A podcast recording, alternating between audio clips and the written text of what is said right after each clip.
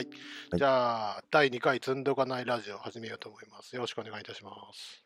よろしくお願いします。はい。あー収録日を言う。前回言わなかった収録日から、2019年6月2日日曜日夜22時頃です。はい、えーこのポッドキャストは、アンチ積んどくで本を読んでその内容をゲストに説明するだけのポッドキャストです。自己紹介につきましては、第1回をご参照ください。簡単な前回の反省から、どう反省あります？反省。前前回っていうか今回の反省はちょっと風邪ひいちゃったんで声がお聞き苦しいかもしれませんっていう。マイクも変えたから、イケボなのか地声なのか、なかなかわかんないですね。これも完全に風の影響だと思いますね。なるほど。僕としてはですね、やっぱり音量がでかくてマイクが割れるんで、なんとかしたいんですけど、Mac の設定がよくわかんなくて、これちょっと調べなきゃいけないなっていうのと、あと、ぱ喋って思ったのは、やっぱ普段考えてることの3%ぐらいしか入れてない気がするなっていうのはすっごい思いました。うん、まあなんでしょう。実時間ですからね、喋るって。時文字に起こしちゃえば、うんあの、人によって圧縮は全然できますけどね。うんうん時間かな。人に対して喋ってると、こう考えが進むタイプなんですよ。僕は。だけど、その収録して、こうやってなんか、静かな時間が許されないで話してると、なんか思ってもないことを言ってる気がします。ああ、そうっすね、みたいな、適当に話を合わせちゃうというか。いやー、まはいあわかんなくはないですけど、ね。まあ、編集でだいぶ、あーとか、えーとか、んーとかはカットこうするんですけど、まあ、やっぱね、こう、言語化し慣れてないっていうところがすっごい出るなっていう感じはしてて、まあ、人に説明ね、するのを放棄して生きてきたから、このそういうとこなんかなと思うんで、ちょっとね、訓練できていけるといいなと思いました。うん。あと、聞いてくれた人が、このペースだとどんだけかかるのって言われて、まあ、軽く計算したら5ページで1時間ぐらい喋ってるんで、まあ、1年ぐらい、1年ぐらいかかるんですよ。そうですね。よく、よくないなと思って。はいとちょっと待ってくださいね。よいしょ。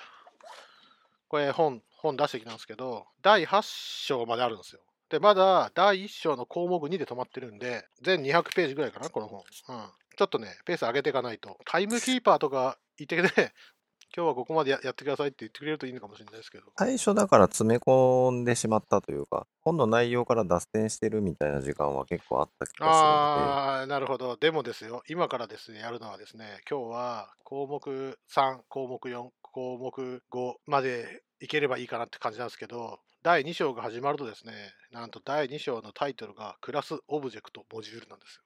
はい多分もうクラスだけで普通にね、朝までいける パターンなんで、どうしようかなと思ってるんですけど、まあちょっと頑張って早めに進んでいけようかなと思います。一応目的としては僕がゲストの方にこういう内容だったんですわというのを伝えるっていうのが主目的なんで、ちょっとね、な頑張って脱線しないようにしていきたいなと思います。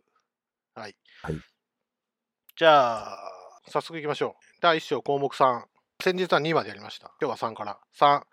Ruby の暗号めいたパール風機能を避けようっていうとこなんですけれども、これ僕、歴史が浅くてよくわかんないですけど、一応 Ruby の対抗馬はパールだったんですか？まあ、対抗、うん、そうですね。まあ、パールリスペクトですよね。ああ、なるほどね。パール、まあ、真珠の方のパールですうんね。うん。が、6月の誕生石で、うんうん。ルビーは7月の誕生石だああ、なるほど。その辺も引っ掛けてあって、ああ、そういうことね。ってことは、はいパールができることは全部 Ruby はやりたい的な感じがあるんですか？そうですね。ベタパールとして使い始めるっていうのが、当時は一番ポピュラーだった気がしああ、なるほどね。まあ、今となっては、こうこの本曰く、Ruby が成熟してくるにつれて、暗号めいた感じのパール風機能には代わりの方法が追加されていって、えーそれじゃないとできないっていうことはなくなっていってるらしいんですけれども、まあ今、僕が言った通りピンとこないんですが、まあそうなんですね。パールって僕、高校生とか大学生の時に、なんか掲示板とか、アクセスカウンターか、アクセスカウンターを CGI でちょっとやったぐらいで、まあ、いまいち、その時から、なんか謎の記号が多い言語だなとは思ってたんですよ。そうですね。パールは多いですね。うん、それで、えーこの本も、まあ、そういうのはなるべくやめようねって書いてあって、で例えば、サンプルに載ってるのは、ストリングクラスのイコールチルダー演算子。わかります？はい。イコールニョロニョロですね。はい。そうそうなんですよ。ただ、それをすると、その結果は、ダラー1っていうはい変数に入るんですよと。いますね。入るんですか？僕、入ります俺、ね。た多分これ使ったことないですわ。あーなるほど。僕は油断するとしょっちゅう使っちゃいます、ね。ああ、そうなんですね。で、さらに注注意事項として、ド頭にドルとつくと、Ruby としてはこれはグローバル変数ですよという、はいなんていうんですか、アクセス、あー修飾子というか表現なんですけれども、だけどドル1はスレッドスコープでありメソッドスコープであると。つまり別メソッドから def で始まって end で終わったらもうそこで終わりだと。Do で始まって end で終わったらもうそこで中身は揮発するっていうドルってついてるのにっていう話ですね。ド ドル1か。今時の子なんで僕、おかげさはい。おかげさまでわか意味わかんないですけど、まあこういうのがあるんですね。で、それを見たら、うんあ、思い出したわ。先日、T ダイアリーのソースコード読んでたんですよ。うん、ありそうですね。あ T ダイアリーもドルなんとかってかいいきなり書いてあって、このパラメータどっから来るかさっぱりわからんってすっごい思ってたんで、じゃあこれを気にしながら読めばいいってことですね。そうですね。正規表現マッチ回りは、あの、パールがめちゃくちゃ便利なので、便利っていうのは文字数少なく書けるってこと？そうですね。ああ、なるほどね。そういうことか。なんか、それをやっぱり引き継いでるところがですね。まあ、コンテキストとして文字列を処理しようとしてるんだねっていうのが頭にあれば、まあ読めるって形ですかね、そう考えると。そうですね。だから距離が離れちゃうともう全然わかんないです。ああ、なるほどな。なるほど。今のはイコールチルダの話ですけど、イコールチルダドル1、ドル1ですね、の話なんですけど、まだ載ってるのは例えばドルコロン。ドルコロンはロードパスの略らしいです。はい。だからドルロードパスって書こうぜって書いてあります、この本には。うん。あとドルセミコロンとかドルスラとかもあるんですけど、まあこれもちゃんと英語読みあるからそっちを使いましょうと。さらに、ドルアンスコってわかりますか？わかります。はい。さすがですね。ドルアンスコがこうカーネルのクロスハッチ readline、つまりカーネルの readline メソッドですね。とか、プリントメソッドが引数なしで呼ばれると、ドルアンダースコアが自動的に引き使われると。で、これを活用すると、ワンライナーとかできるけど、読めないからやめといた方がいいんじゃないっていうのがこう書いてあります。そうですね。なんか、まあ、パール、これもパール由来ですね。うんうん。はあ、なるほどね。あただ、なんか他の言語にもこんなのあって、うんうんうんうん。さっき実行したリザルトがこれで読めるよみたいなのって、なんか Apple スクリプトとか、ああ、一応なんかここにありますよね。あここに書いてあるのは、みんな大好き、パール、AWK、sed。はい。あの辺とバトることができるよって書いてありますね。そうですね。 Perl も結局、シェルスクリプト、うんうん。 grep、 sed、 awk のスーパーセットとして Perl 使いましょうみたいな感じがあって、うんうんうん。で、 better Perl の Ruby なんで、なるほどね。まあ、ここではとにかく、ワンライナーを書くための機能だから、まあ、ワンライナー書きたかったらありなんだろうけど、そうじゃないんだったらやめとけって感じですね。項目3はこれぐらいですね。お、これはだいぶ短く済んだんじゃない？はい。じゃあ、どんどん行きましょう。次、項目4。定数がミュータブルなことに注意しましょう。定数がミュータブル。つまり定数をの中身は変更できますよという話で、Ruby の世界は大文字で始まって、大文字か数字、アンダースコア、大文字、数字で表現できるのは、例えば全部大文字の Ruby アンスコバージョンとかは定数に感じる。はい。ですが、実は Ruby としては、先頭1文字目が大文字なのは定数であるという定義らしくて、例えばクラスとかね、クラス名か、ねクラス名とか、はいそういうのも、先頭1文字目が大文字なのは定数ですよという話ですね。Ruby は先頭大文字っていうか、まあ、要は大文字だけで、なんか値を定義しても、それは中身は普通に変更できるし、壊せますよと。それがやりたくなかったら、あそれをやらせたくなかったっていうべきかな。やらせたくなかったら、ドットフリーズを使いましょうというのですね。なんで、ここでのまとめは、変更されたくなかったら、とにかく全部フリーズせよという話と、あと、アレイをフリーズすると何がフリーズするかっていうと、中の値はフリーズじゃなくて、単にこうコレクションがフリーズされるだけで、中の値はフリーズされないんで、こうマップとかやって、中身も全部フリーズしないと、本当の定数っぽく、要は値が変更できず、アレイに含まれる中身もさらに変更できずっていうことはできないんで、とにかくマップでもしていいから全部フリーズしましょうということが覚えておくべき事項として書かれていますね。これ、つまり、Ruby の世界は定数っていうものが言語的にないってこと？フリーズ、ドットフリーズって、だってもうスクリプトの実行ですよね。まあ、そうですね。基本的にはやっぱ全部動的なので、うんうんうんうん。警告も出ますしね。ああ、なるほどね。それは次の項目はまさにそれに、それについてですね、警告についてですね。で確かに、その、なんていうんですか、C 言語、C 言語って言ったらダメか、C プラとかっていうと、コンスト修飾子。これがあると、中身、引数とかで渡ってくると、コンスト修飾子があると、これはもうリードオンリーですと。要は引数としてオブジェクトを渡すんだけど、受け取った方は、こんな中身を操作してはいけませんと。いや、操作、あそう、変更する操作をしてはいけませんというのが、あの、コンスト就職詞なんですけど、それがないっていうのは僕すっごいびっくりして、要は2人、3人、4人でやってたら、まあ大体やらかすやつがいるんですよ。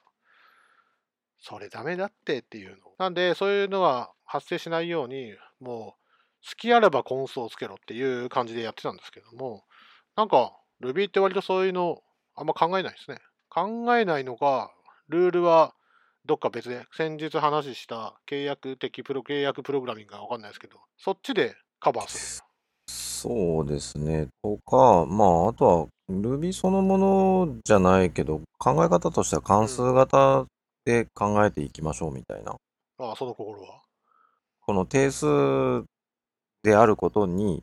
期待して何かをするではなくて、だ破壊的な、その、何でしたっけ？の先日も言ったように破壊的な処理をしたければ、あのメソッド名はちゃんと破壊的なメソッドであるようにしましょうとか、そういう、うん、感じじゃないかな。あ確かにね。Ruby やって、最近特に、ああ、なるほどって手についてきたなって感があるのは、特に関数実行にね、括弧が省略できるのもそうですけど、例えば、ユーザーって書いてあったら、このユーザーなのか、このユーザーって書いてあるのは、関数なのか、なんかプロパティなのか、どこの、どっかの用意した定数なのかっていうのが、こう昔は俺すっごい気になったんですよ。なんでやろうな今となってはなんでかわかんないけど、まあでも、なんか出どころ、どこのドイツのユーザーだっていうのはすごい気にしてプログラム書いてたんですけど、それがわからないと書けないと思ってたから。なんだけど、Ruby って、そのいろんなものがミュータブルだし、いろんなものが省略して書いた結果、そんだけで書けるし、ユーザーって書いたら、なんか知らんけど誰かが提供してるユーザーを表す何かっていうものだから、それは後で考えるっていう気持ちでやっとなることができるようになりました。っていう世界を表現したかったら、こういう実装になるって感じなんですかね。フリーズって書かなければ、何でも変更、変更できるというか、変更可能なような潰しの効く実装にしといた方がいいんじゃないってことなんですかね。そうですね。あとこれ僕が思い違いかもしれないですけど、とはいはい。Ruby のクラスも定数ですよね。そうです、そうです、そうです。で、オープンクラスですよね。そうですね。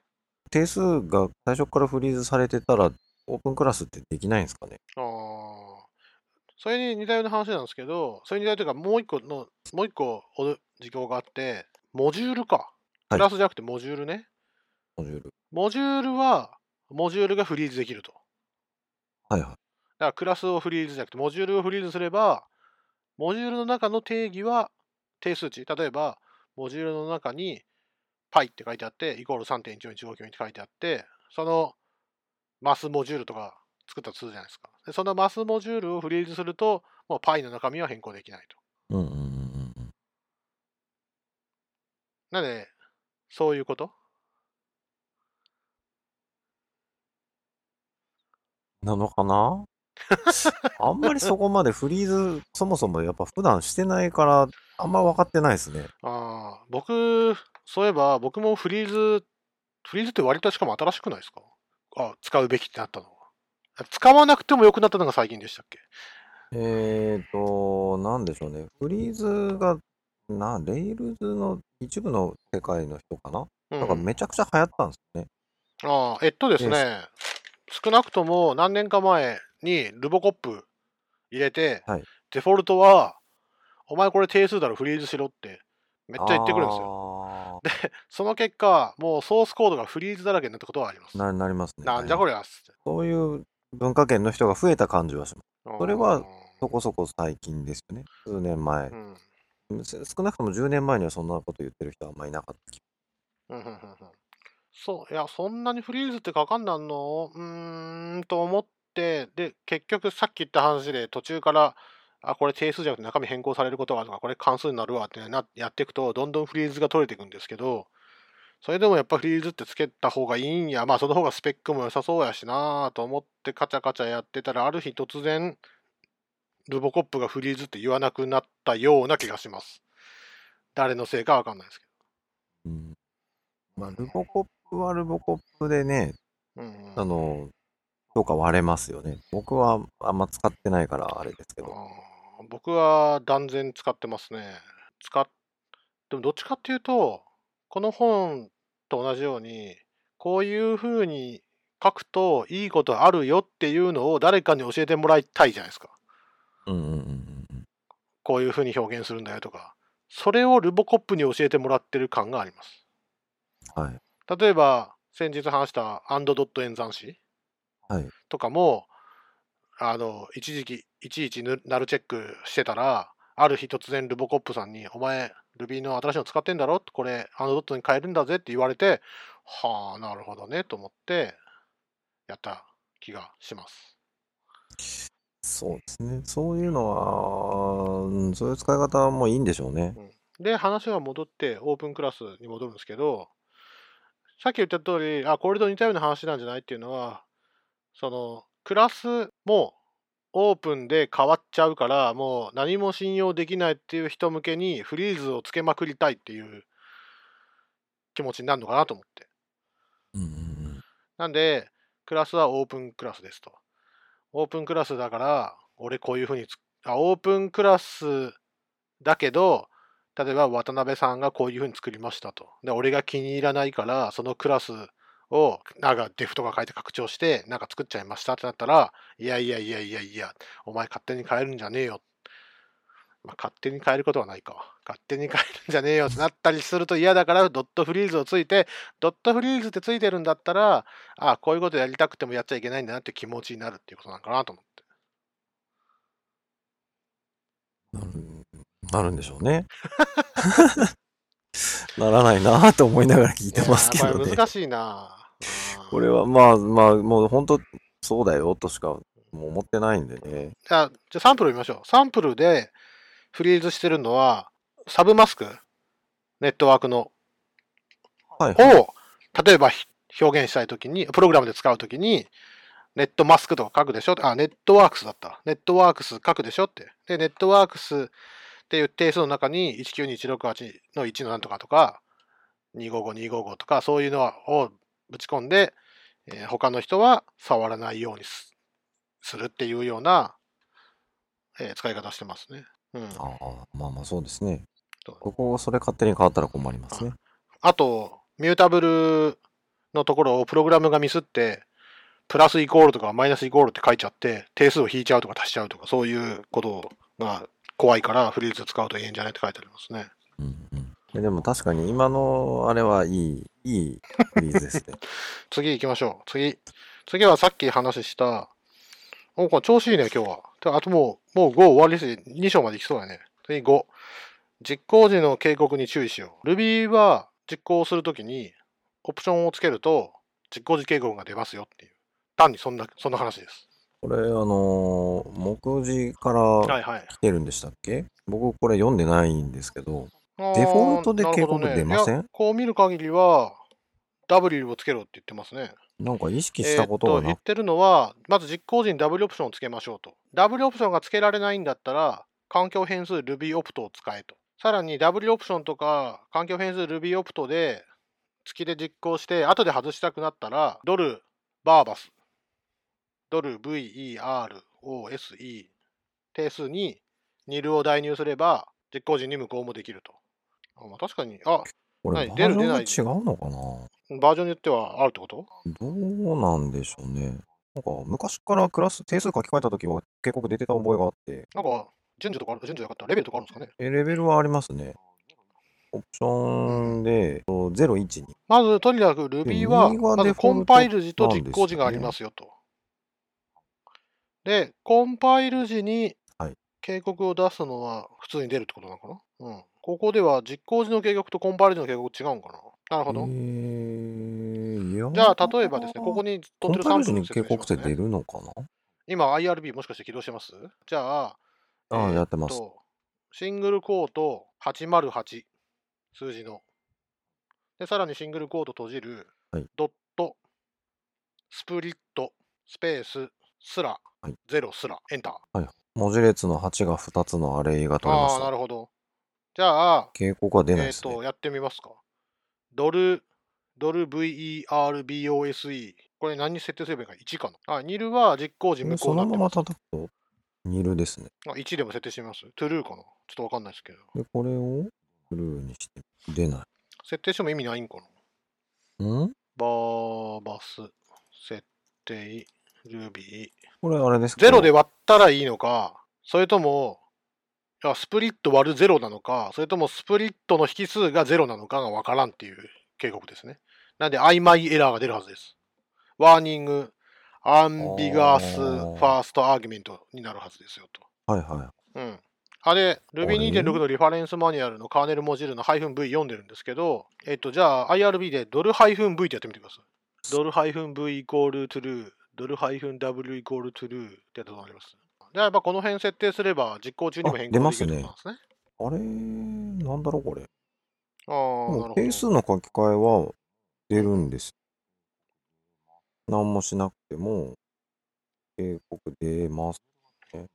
多分そうなんでしょうね。あ、レベルが違うの。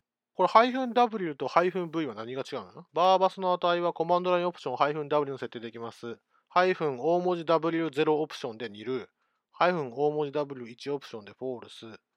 ハイフン -w そのままオプションで true が設定できますと。ハイフン -v オプションやハイフン -w 小文字の W オプションを指定した場合は true が設定されます。うん、まあ、上長メッセージフラグです。Ruby インタープリターへのコマンドラインオプションハイフン -v、あ、そりゃそうだよな。ハイフン -v、ハイフン -w がどういう意味を表すのかよくわからん。まあ、なんかまあ、バリバリたテストとかするときは、-v、うん -w を true にすると、いいことがあるってことですね。テストな、うーん、個人的にはテストコード書いちゃうから、あまりまあ、でもなんか、あれかもしれない。ログには出るってことですよね。テストの実行結果とかその他ものもの。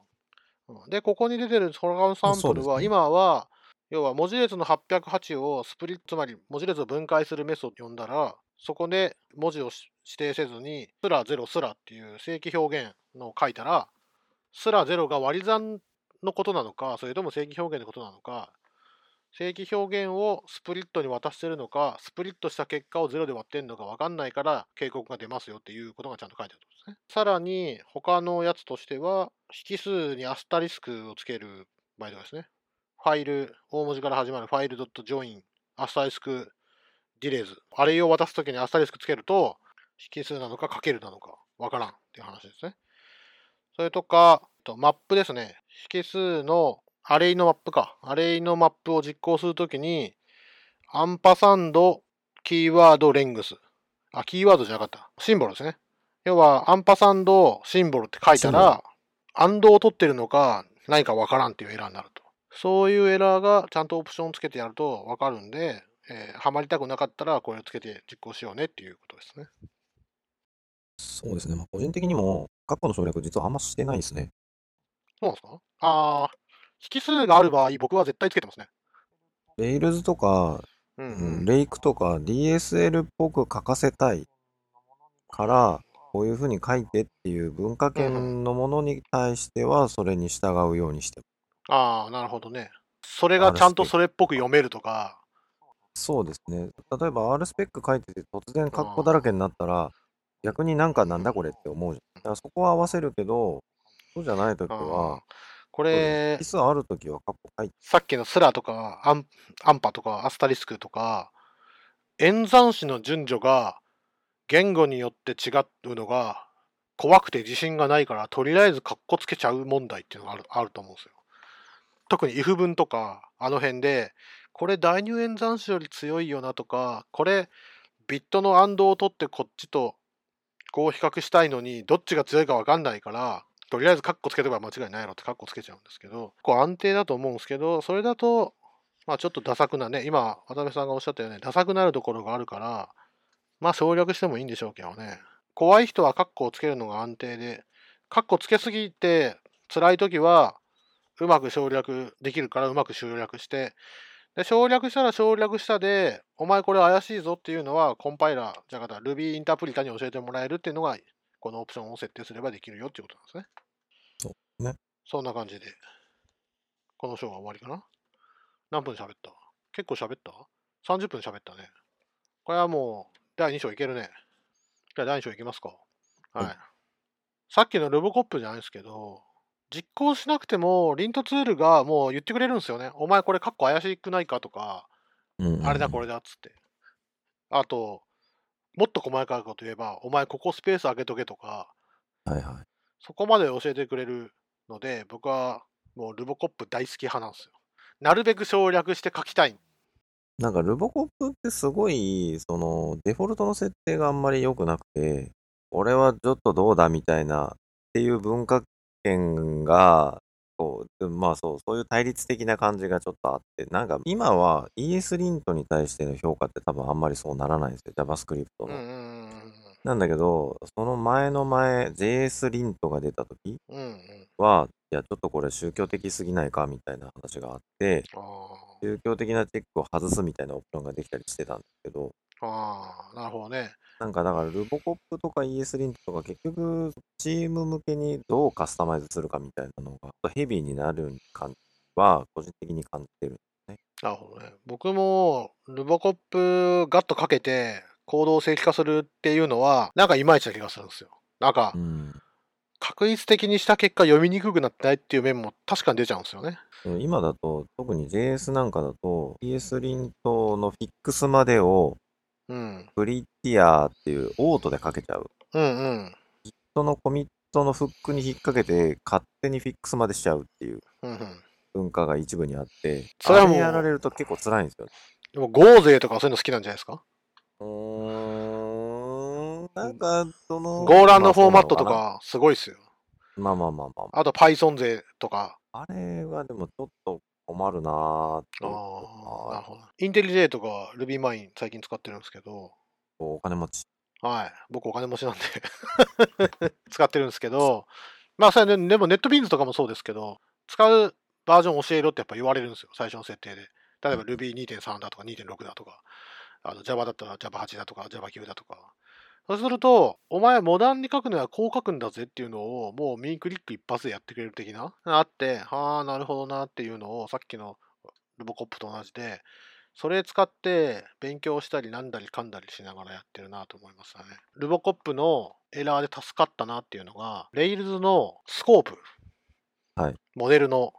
はいあれ書くときって、ラムダ使って渡すじゃないですか。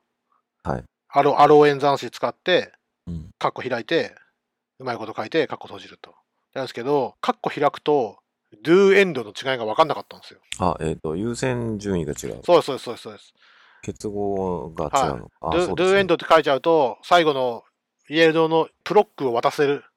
間にある形じゃないと、スコープはダメなんですけど、do end で書いちゃうと、絶対最後に行っちゃうんですよね。引数の最後になるというか、do end がダメで、アロー演算子じゃないとダメっていうシーンって初めて出会ったんですよ。ああ、なるほど。ブロックとかそういうのって順序が、Ruby の解釈の順序ってこういう順序になってんだってのはすごい思って、書いてるそばから、あれは Ruby インタープリターが教えてくれるのかな？教えてくれてすごい助かりました。Ruby の RO 演算子、ああんま使ってないですね。スコープとかか、あれやるときはもう書かざるを得ないんじゃないですか？あ、もしかしてラムダって書いちゃうんですか？ラムダって書いちゃう。やっぱ癖で。なるほどね。RO 演算子、まあ使えばいいんでしょうけど、なんかあんまり最近 Ruby をゴリゴリ書いてないせいか。うんああいうのって、本当に短くしたいときに使うみたいな感じでやります。JavaScript の RO 演算子も同じ感じで、うんうんあんま長い処理をあれで書きたくならないのはちょっとある。あーラムダのニューって書いた方が入門者向けというか、何やりたいかは明確にわかる感じがします。そう、なんかね、さっきのパールの話に戻るんですけど、もともと記号で表現しするの嫌いなんですよ。はいはいはい。要は、シンタックスシュガー、シュガーオブシュガーに見えちゃうってことですね。うん、だから、あの、例えばもっとすごいいっぱい記号がある、何でしたっけ、ハスケルとか。ああ、はいはいはい。なんか、あの、その、この文字のこの並びにすごく強い意味があるっていうのは、ちょっと苦手です。ループの中の変数が i とか j な、もう嫌だっていう人もいますもんね。まあ、ああれは僕、フォートナンやってたから、まあ、しゃあないなって思いながら。読みますけど。何でもやっぱ分かりやすく書いた方がいいってのが分かるんですよね。で、かつ、習熟度問題というか、C プラとかでも本当思ってるんですよ。こいつ分かって書いてんのか分かってなくて書いてんのか分からんと。単にこう書いたら動くと思ってこいつ書いてねえかって思った時に、それは俺は分かってますよアピールするんじゃないかっていうと、アロー演算子を使わずにラムダのニューって書くんですよ。それなんでかっていうと、俺は分かってるからこう書くんだよって。僕は、あの、はい、ララムダとかプロックとか使ってます。なるほどね。いや、あの、正しい正しくないっていうことではないですけど、うんうん、そうなんだよな。リーダブルコードじゃないですけど、俺の好みなのか、それともみんなが言う正しいがあるのか、あ、それこそさっきの JS リントの宗教戦争問題か。うん、って、すごいフェア、アンフェアあるなと思って。例えばコードレビューでそんなことで突っ込まれたら、いや、俺、あんたがそういうなら別にそう書いてもいいけど、で終わりなんですけど、うん、この辺ってどうなんですかね？もうあらかじめみんなで決めておくしかないんでしょうね、きっと。そんなこと時間かけたくないじゃないですか。そうですね。場数踏んでる人がいて、その人が、まあ、うちはこうだよって決めてくれてるなら、うんうんまあ、それは一番楽かなと思いますけどね。なるほどね。そういう話題で盛り上がってもいいかなっていうぐらいに一旦しておきますか。そうですね。はい。なんか、ルルボコップ、まあ、全然、輪頭の話脱線ちょっとすると、うんうん。ルボコップじゃなくてリークっていうのがあるんですよね。ちょっと存じ上げてないですね。リークはなんか、あの、リファクタリングでコードのスメルみたいな表現があるじゃない。コードなんすか？匂い。ああ、はいはいはいはい。スメルね。はいはいはい。あれを教えてくれる。コードスメルディテクターフォール。え、それは何ですか？難易度が高くて、ここバグる匂いがするとかそういうことですか？なんか、なんだっけな。この一軸の文字の並びではなくて、例えば行数、メソッドの行数が長いとか、ルボコップはそれありますね。お前、他のメソッドは何行ぐらいなのに、このメソッドだけめっちゃ長いのお前なんとかした方がいいんじゃないとか言ってくるんですよ。この辺に特化してるものああ。ね、ネストが深いとか？みたいなのに注目するみたいなのであれば、割と入れたいなっていう気持ちが最近はあります。そのルボコップの行の長さをすごい気にしてたら、ラムダの入手してたところが、いきなりアロー演算子になったりするんですよ。なんでって言ったら、いや、コンパイラが怒ってくるから行を短くしたかったのとかになっちゃう。本質とはどんどん離れた議論になっちゃうんですけど、そのことさえ防げれば、まあいい気がしますね。誰かコミットして、プルリクしてくれたら、そういうところがあるよって教えてくれるだけでもありがたいっちゃありがたいですよね。うん。コントローラー、いろんなことやってめっちゃでかいんやけどとか、それはわ分かりたいですもんね。そうですね。うん。はい。まあじゃあ、リントの話はこんなとこですかね。リントの話は朝までいけますね。うん、そうですね。3杯は食べれますね。そうだよな。最初にエディター設定するとこだもんな。第2章に行きましょう。第1章がのとこです。第1章のおかげでもうみんな Ruby に体を慣らしましたというところまで進みました。項目1、何が true か。項目2、えー nil かもしれない。項目3、暗号めいたのはやめとけ。えー項目4、定数がミュータブルなのは注意。項目5、実行時警告に注意しましょうというところで、はい、次第2章。第2章はですね、えータイトルはクラスオブジェクトモジュールで、前書きをいくつか引用すると、Ruby は全てがオブジェクトである。もしくは、オブジェクトに変換できるので、Ruby は純粋オブジェクト指向言語と呼ばれます。前回、まざめさんがお話ししていただけた通りの話ですね。Ruby は Smalltalk の影響が強いですと。C プラや Java から入ると少し異なるなと感じるだろうと。多分僕が一番最初に感じた違和感、感じない違うところはまさにここだってことなんですよね。クラスもオブジェクトであると。オブジェクトもオブジェクトだから無限に再帰ができると。そういう世界において、第2章ではどのようにクラス、サブクラス、モジュールがこう継承階層を組み立てるかっていうのを説明すると。Ruby スタイルの OOP、オブジェクト思考プログラムですね。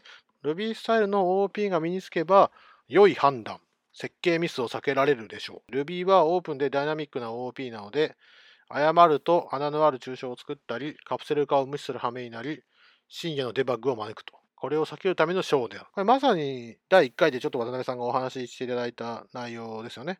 あと僕が危険って何ですかねって言ってたことがここに多分こう表現されてて、変なライブラリとか継承しちゃって、俺この関数、あ、このオブジェクトのこのメソッド呼んでるはずなのに、全然関係ないところのメソッドが呼ばれてる。なんでや？っていうことになって、深夜のデバッグを招いてしまうっていうことが危険だってことなんでしょうね、きっと。というわけで、この章を勉強すると、まあ、Ruby のクラスのオブジェクトモジュールっていうのが分かって、深夜のデバッグを防ぐことができるという章です。はい。はい、項目6、Ruby が継承階層をどのように組み立てるかを頭に入れましょうと。なんとですね、6ページに及んで Ruby の用語説明がされてるんですよ。辛いとこですね、これ。はい。それは確かにすごい大事で、僕やっぱり頭が C プラ脳なんですよ。まあ、Java 脳か C シャープ脳か分かんないですけど、まあ、あっちの世界の脳なんですよ。その世界の脳で Ruby のドキュメントを読んでも知らない単語が割と並んでるんです。え？いやいやいやいや意味わからん。そうですね。僕もあの別に C 脳とかじゃないんですけど、割と飲み込めなかったですよ。ああ、そうですか。最初に、その、Ruby のクラスは、クラスクラスのインスタンスですって説明を読んで、もう、ふざけんなって思いましたよ。それ、まさに中にあるんですけど、その中で、かっこ笑いってつけたぐらいのメモがあるんですけど、クラスは、クラスクラスのインスタンスであるかな？うん、クラスも、うん、クラスもオブジェクト。クラスはクラスクラスのインスタンスだが、モジュールはモジュールクラスのインスタンスである。いや、そうなんだけどさ。と、まあ、そんな感じで、じゃあ、とりあえず、ちょっと説明しますね。この、多分この章だけで、ガンガン長くなっちゃうと思うんですけど、いきますね。まず、オブジェクトとは何ですか？オブジェクト、変数の入れ物です。まあ、これはね、皆さん知っての通り、オブジェクトは変数の入れ物ですと。で次、インスタンス変数。インスタンス変数は、オブジェクトを指す変数ですと。オブジェクトの状態を表現するものを、えインスタンス変数と呼ぶと。次、インスタンスって言葉があって、えっ、ー、と、この本ではインスタンスには括弧分けで、インスタンス括弧実例って書いてあります。オブジェクトは一つのクラスと内部変数によって結びつけられていて、これドットクラスのことですね、きっと。で、その結びつきから単にインスタンスということもありますよと。インスタンス変数のことを大体インスタンスって言って、まあ大体 OK ですよね。クラスとは何ですかって言ったら、これがまあ何て言うんですかね、さすが Ruby っぽいというか、クラスって僕、型、型ですっていう説明が正しいのかなと思ったんですけど、これはそう説明されてなくて、クラスとはメソッドと定数の入れ物ですと。インスタンスメソッドっていうものがあって、そのクラスのインスタンス、つまりオブジェクトですね。実例か、つまり。実例の振る舞いを表現しているのがインスタンスメソッドですよと。つまりこのインスタンスに対してメソッド投げたらこうなりますよっていうのがインスタンスメソッド。ん？分かるような分かるような話になってきたな。これ図付きで説明、あ、図は入ってないんですけど、まあいろいろとやっぱり略すとダメやな。これ全部読まんといかもしれんな。もう一回まとめると、オブジェクトは変数の入れ物ですよと。インスタンス変数は変数のことですよと。で、インスタンスっていうのは、インスタンス変数のことを単にそういうことがありますよと。クラスっていうのはメソッドと定数の入れ物で、インスタンスメソッドっていうのは、さっき言った実例の持つ振る舞いを表現するものですよと。でさらに、クラス変数というものもありますと。Ruby の世界は全部オブジェクトなんで、クラスもオブジェクトですと。Ruby の世界ではそう言わないですけど、クラス、言わないのかもしれないですけど、クラス定義ですね。クラス定義、クラスもオブジェクトで、そこにも、もちろんそれ用の変数の入れ物があって、それをクラス変数と呼びますよと。クラスオブジェクトというものがありますよと。クラスオブジェクトって何っていうと、クラスのことを指すオブジェクトのことを分かりやすくわざと呼んでますと。つまり何でもオブジェクトなんだけど、クラスを指すオブジェクトに限っては、クラスオブジェクトと、まあ一旦呼びましょうと。同じくクラスメソッドもそうで、クラス自体がオブジェクトなんだけど、それのメソッドも混乱を避けるためにクラスメソッドで呼びますよという感じですね。だからクラスオブジェクト、クラスメソッドは、インスタンス、インスタンスメソッドに対して、クラスが持っているものなんですよっていうのを、え、分かりやすく表現したものをクラス、オブジェクトクラスメソッドと言いますと。で、まあ、この辺までは、あまだまだいけるな。もう一個は、次はスーパークラス。親クラスのことですね。継承する親クラス。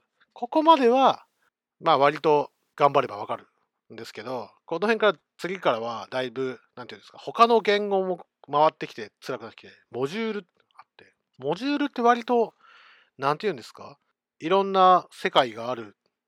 何でもモジュールって呼んじゃう世界があるじゃないですか。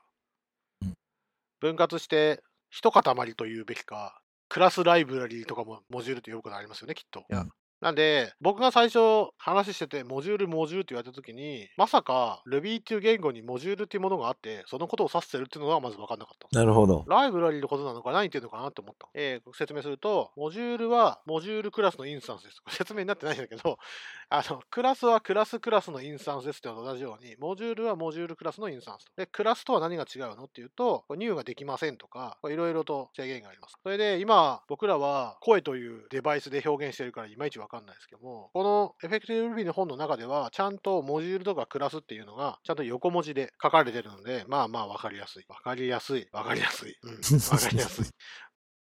少なくとも音で聞いてるよりはだいぶ理解しやすいと思います。で、さらにこの辺から怪しくなってきて、特異クラス。特に異なるクラスと書いて特異クラスですね。特異クラスとは、継承階層に含まれている名前のないクラスのことですよと。まあ、わかりにくい。この本がわかりにくいって言うんだから本当にわかりにくいんだと思うんですけれども、まあこれ後でなんだ活用法というか、どういう時に出てくるのかわかるんで、まあ、それはその時に説明1回目の時ちょっと話したレシーバー。メソッドが呼び出されるオブジェクトのことをレシーバーって言うんですよっていう、あの、レシーバーですね。で、さらに特異クラスに加えて次は特異メソッドってのが出てきて、えーここのサンプルでは、クラスのカスタマーのドット入して、で、そのインスタンスにメソッドを生やしてますね。つまり、インスタンス用のメソッドを生やすことができると。うんで、これをどうやって Ruby がやってるかっていうと、得意クラスを使って挿入することで実装していますよと。なので、これは得意メソッドで呼びますと。いいんですが、この得意クラスを作って挿入するっていうのがまずもういまいちピンとこないと思うんですけれども、これは、あの、継承の、今から継承の流れについて説明するんですけど、それが分かれば分かるようになるっていう感じですね。つまりどういうことかっていうと、もうまとめに入っちゃうんですけれども、まず Ruby はどうやってメソッドを見つけてるかっていう話なんですけれども、単にクラス階層をこう上に上がっていってメソッドを探してますよと。存在しなかったら、メソッドミッシングっていうメソッドを探して上に上がっていきますというふうに単純にそれだけをやってますと。まとめの1。で、まとめの2は、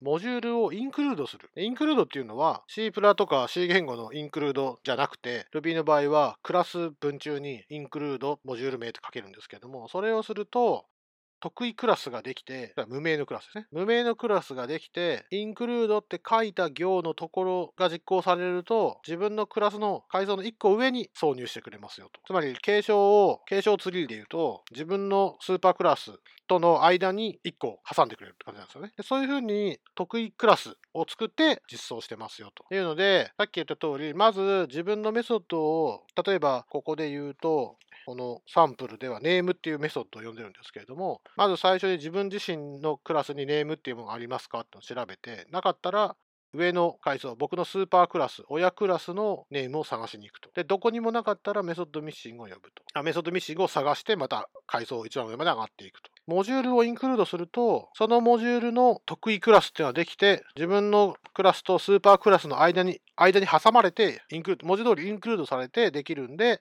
さっき言ったネームってなると、まず自分のネームを探して、その次、得意クラス、挿入された得意クラスの中にネームって何か探して、そこでもなかったらさらに上に上がるというようになってますよと。これを理解しましょうととは書いてあります。で、これが分かれば、インクルードっていくつも書くじゃないですか。インクルードなんとか、インクルードなんとか、インクルードなんとかってモジュールごとしたときに、あ、なるほど。こういう順序で親に入っていくから、メソッドが見つけられてこうなるんだとか、メソッドの名前が被った時に、どうしてちゃんと後で書いたやつが優先して出てくるんだろうっていうのが、まあ理解できるようになるかなと思う。まともにプログラムを書けるようになるかなと。こんなとこかな？うん大変な章ですね。うん。いやー、これは大変ですよ。なんか、そうですね。えっ、と、得意クラス、うんまあそうなんだよな。一番極端に簡単なことを言ううんとう、ん。Ruby、そのクラスの説明があったじゃないですか。はいはい。クラスがメソッドと定数の入れ物である。っていうのと、Ruby は単一継承の言語であるあー、なるほどね。た、確かにな。っていうのが、僕、まあ実装者じゃないんですけど、で多分デザインの肝はここなんだと思うんですよね。確かにそうですね。僕、実は、この本を読む前に、ミックスイン、いや、モジュールのインクルードですよね。はいミックスイン聞いて、いや、そこそこ実は定数とか持てる、中中に変数とか持てるんだよって聞いたときに、え、それ、多重継承じゃんとて。はいえ、多重継承とか、僕、C プラでは多重継承できるんですけど、はい。やったら負けなんですよ。はい確かエフェクティブ C プラプラにもやめとけって書いてあるんですよ。よっぽどのことないからやめとけって書いてあるんですよ。はいだからモジュールって書くんだよって言われた時に、それ多重継承じゃん。ダメじゃねって言ったら、そんなこと言ったって俺こう書くんだよって言われて、あ、すいませんって 言った記憶があるんですよ。多重継承だと思います。多重継承なんだけど、その設計として、うんうん。デザインとしては、とにかくクラスはこういうものです。うんうん。で、継承ツリーは単一です。うん。のデザインを破綻させずにそうなんですよね。ダイナミックにするっていうのをうまくバランスさせるものがモジュールなんだなっていうぐらいの理解。そうですね。いや、それがないと、さっき言った通り、徹夜する羽目になるんですよ。このネームっていうメソッドは、どのモジュールのネームメソッドかわからんっていう、さっきの出所を気にしちゃう問題っていうのがどうしても出ちゃって、このネームは、今言った順序で、インクルードされたら自分の親に挿入されていくっていうから、そういうふうに探していくんですよ。で、順序が頭にないと、いや、俺はモジュール X のネームじゃなくて、モジュール Y のネームを呼びたいんだよって時に、系統図がある多乗継承ツリーだったら、C プラみたいに、このモジュールのこの関数って書かなきゃいけないですね。それがないっていうのはどどうすりゃいいんだよって思ってたんですけど、今言ったクラス階層をサーチする。単一階単一継承でそれをサーチする。で、インクルードっていうのは自分の上に入るんだよっていうのをちゃんと覚えてれば、なるほどと言えるところかなと思いますし、今、渡辺さんが補ってくださった単一継承だからっていうのを知らないと確かに変な気持ちになりますね。この章はわけわけわかんなくなっちゃうね。うん。なんかあんまりきっと多重継承じゃないって書いてない本が多いのかもしれないですけど、なんかね、時々こういうのってマッツの日記とかツイートとかで保管されるんですよ。なるほど。なるほどね。確かにあ、なるほど。僕もそれ見て、ああ、なるほどって思った記憶があります。うんうん。あ、それで、一応この本は、継承するとこんな図になりますよっていう継承図も書いてあります。はい。なので、これを読めば、ああ、なるほど、なるほどっていうのが少し分かってもらえるかなと思いますね。それを言語化して言うと、さっきも言った通り、単一継承ですよ。普通に継承すると並んでいくんですけど、インクルードって書くことで自分の親に挿入できますよ。メソッドを探す順序はこれですよっていうのが、この章で覚えるべきこと。それを学ぶために、さっきの言ったいろんな用語が出てくるというのが、現実みたいですね。はい。さて、覚えなくても一応、うんうんアンセスターズっていうメソッドがあります。そうですね。これのまとめにも、アンセスターズメソッドは、継承階層を構成するすべてのクラスとモジュールの配列を返しますと。このメソッドはクラスかモジュールからしか呼び出せません。さらに得意クラスは省略されますと書いてあるね。まあでも、得意クラスなんて、ね、見えなくてもいいんですよね。インクルードで入ってるから、メソッド、あ、そういうこと、アンセスターズってやったら、メソッドは、えモジュールは出てこないってこと？いや、出てくるんだよね。モジュールの配列は出てくるから。あの得意クラスになったのは何っていうのは気にしなくてよくて、うんうんうんうんうん。まあ、得得意クラスが並んだらわわけわからんですよね。確かにそうですね。名前ないからね。はいはいはいはい。まあ、同じとこですかね。はいうん、さて、1時間喋りましたが、僕、次ぐらいは読み込んであるんですけど、読み込んであるかどうかってだいぶもう読み込ん本で読み込んだんですけど、まとめてないんで、また次回でいいですか？な全然はい。で、スーパーだうんから切れるってなんかもやっとはしますけど、はい、全然。ああ、確かにもやっとしますね。いやまあでも、そんなに言うことありますか？わかんない。あんまり気にしたことないですね。ああ、そうですね。中身はネタバレになるんで、もったいないけですけれども、まあ大したことは書いてないですよ。ただ、スーパーはメソッドじゃなくてキーワードだよっていうのが、売りですね。この中身的には。はい、まあ、それの説明からっていう感じですね。はい。どうですか？来週、来週僕出張でいないんですよ。うんうんうん。だけど、隙があったら、ちょっと一回収録して、出張中に第、1週間に一本目標でやっていくという感じでどうですか？ああ、全然。あなんなら別に今週中でもいいっすよ。なるほど、わかりました。じゃあ、またちょっと、てかね、この本を字で起こしとかないといけないっていうのが一番つらいです。あなるほど。まあ確かに。はいそうです、ね、僕も喋ることなくなっちゃうんで。で、1時間喋って、えー、25ページまで進みましたお。次回、さっき言った通り6ページ分クラスとかの説明に割かれてるんで、また次はどれぐらい変わるかって感じですね。項目7と項目8とかに進んでいって、えー次はスーパー周りですね。サブクラスの初期化とか、その辺の方に話を進めていきたいと思います。はい。じゃあ、第2回はこのぐらいで。